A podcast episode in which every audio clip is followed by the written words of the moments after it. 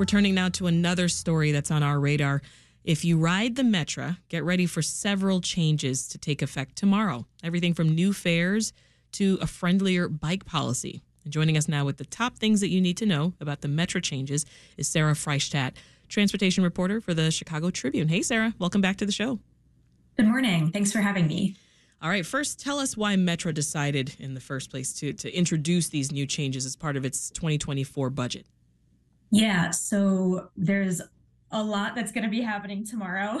Um, you know, you mentioned a bunch of them new fares, new bike policy, a new program for low income riders. Um, mm-hmm. And really, kind of what we're seeing happen here is, is Metra's just reacting to um, a lot of the, the upended commuting patterns that, that were caused by the pandemic. Um, we know, uh, of course, a lot of white collar office workers, those were traditionally Metra's bread and butter riders. Um, yeah.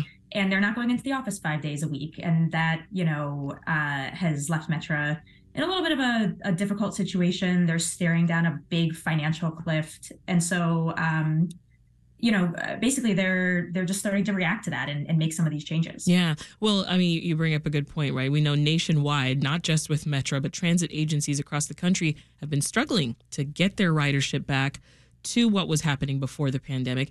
Where does Metra specifically find itself right now as far as getting those riders back? Is there still a lag?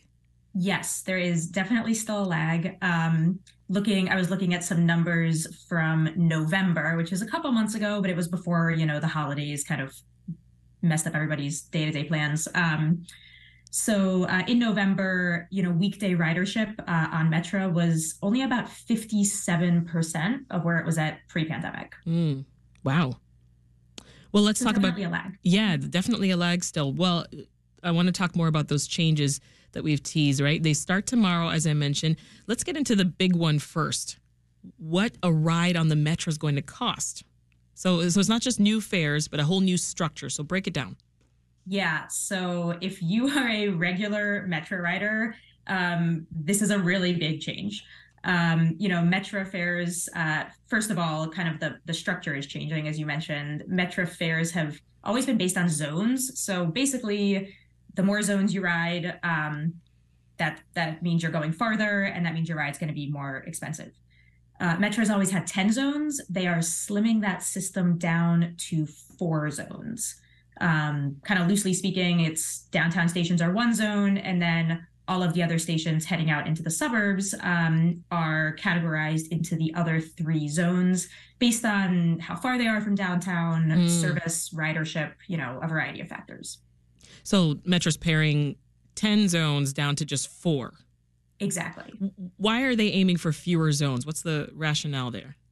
So the goal, um, what that they have said, is to uh, simplify the system, um, make it a little bit easier for riders who are not, you know, your regular every single day commuters. Um, if you're just a casual rider, make it a little bit easier to to get on um, and kind of understand what's happening.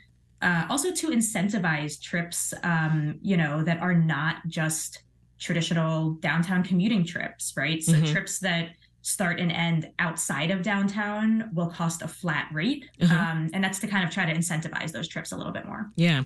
So it sounds like potentially some people might be in for that cheaper fare, depending on where they're traveling to on Metra. Is anyone going to be paying more, Sarah? Yeah, so Metra has said um, none of the new fares will be higher than pre pandemic prices, um, but you know, there were a variety of promotional passes and, and promotional rates that were put in place during the pandemic that will be going away. And in some cases, um, you know, fares could be higher than those promotional rates had been. Mm-hmm. Well, riders are going to have to say goodbye to that popular 10 ride pass as well, aren't they? Yes. Um, What's replacing is, it? that's a big one. Um, instead of a 10 ride ticket, uh, riders can buy a five pack of day passes. Um, so, hmm. you know, basically each day pass can be used unlimited rides on any given day. Um, but then, kind of at the end of once you activate that pass at the end of the day, um, it does expire and you can't use it anymore. What's that program for low income riders that you were teasing earlier?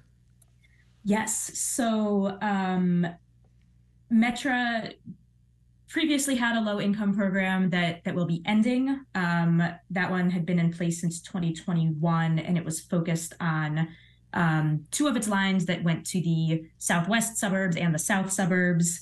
And instead of that previous program, now um, there's a new program called the Access Pilot Program that begins mm-hmm. tomorrow. Uh, this will cut fares on all metro lines for residents eligible for SNAP, the Supplemental Nutrition Assistance Program. Um, and, you know, in 2020, that was about um, 777,000 adults in the, the kind of metro region. So um, all of those adults would be eligible for um, reduced fares, you know, on all metro lines. I see. And there are also changes with how you buy your tickets, Sarah. what's happening with ticket windows? No more ticket windows. um, instead, riders will have to purchase uh, tickets from new vending machines that are, are being installed um, or through the Ventra app uh, or, or directly from conductors on trains. Another big change a more bike friendly policy on the metro. What should we know there? Yes. So um, now uh, Metra will permanently allow bikes on trains at all times of day. Um, you know, before the pandemic, bikes were only allowed on trains during non rush hour times. So basically, when trains were a little bit emptier. Um, that policy was eased during COVID. Um, and now Metra's new bike policy permanently, um, you know, removes that, that. So you can bring a bike on a train at any time of day. Um, Metra is also installing bike racks on uh, some of its cars, uh, mm-hmm. getting the ball rolling on that. So um, just trying to make it a little bit easier to, to take a bike uh, from the city out to the suburbs and right. go for a nice bike ride. well, thank you so much for breaking that all down. That's the Chicago Tribune transportation reporter Sarah Freistadt. Now, for more details about the changes, you can visit metra.com. We appreciate you checking in, Sarah. Thanks.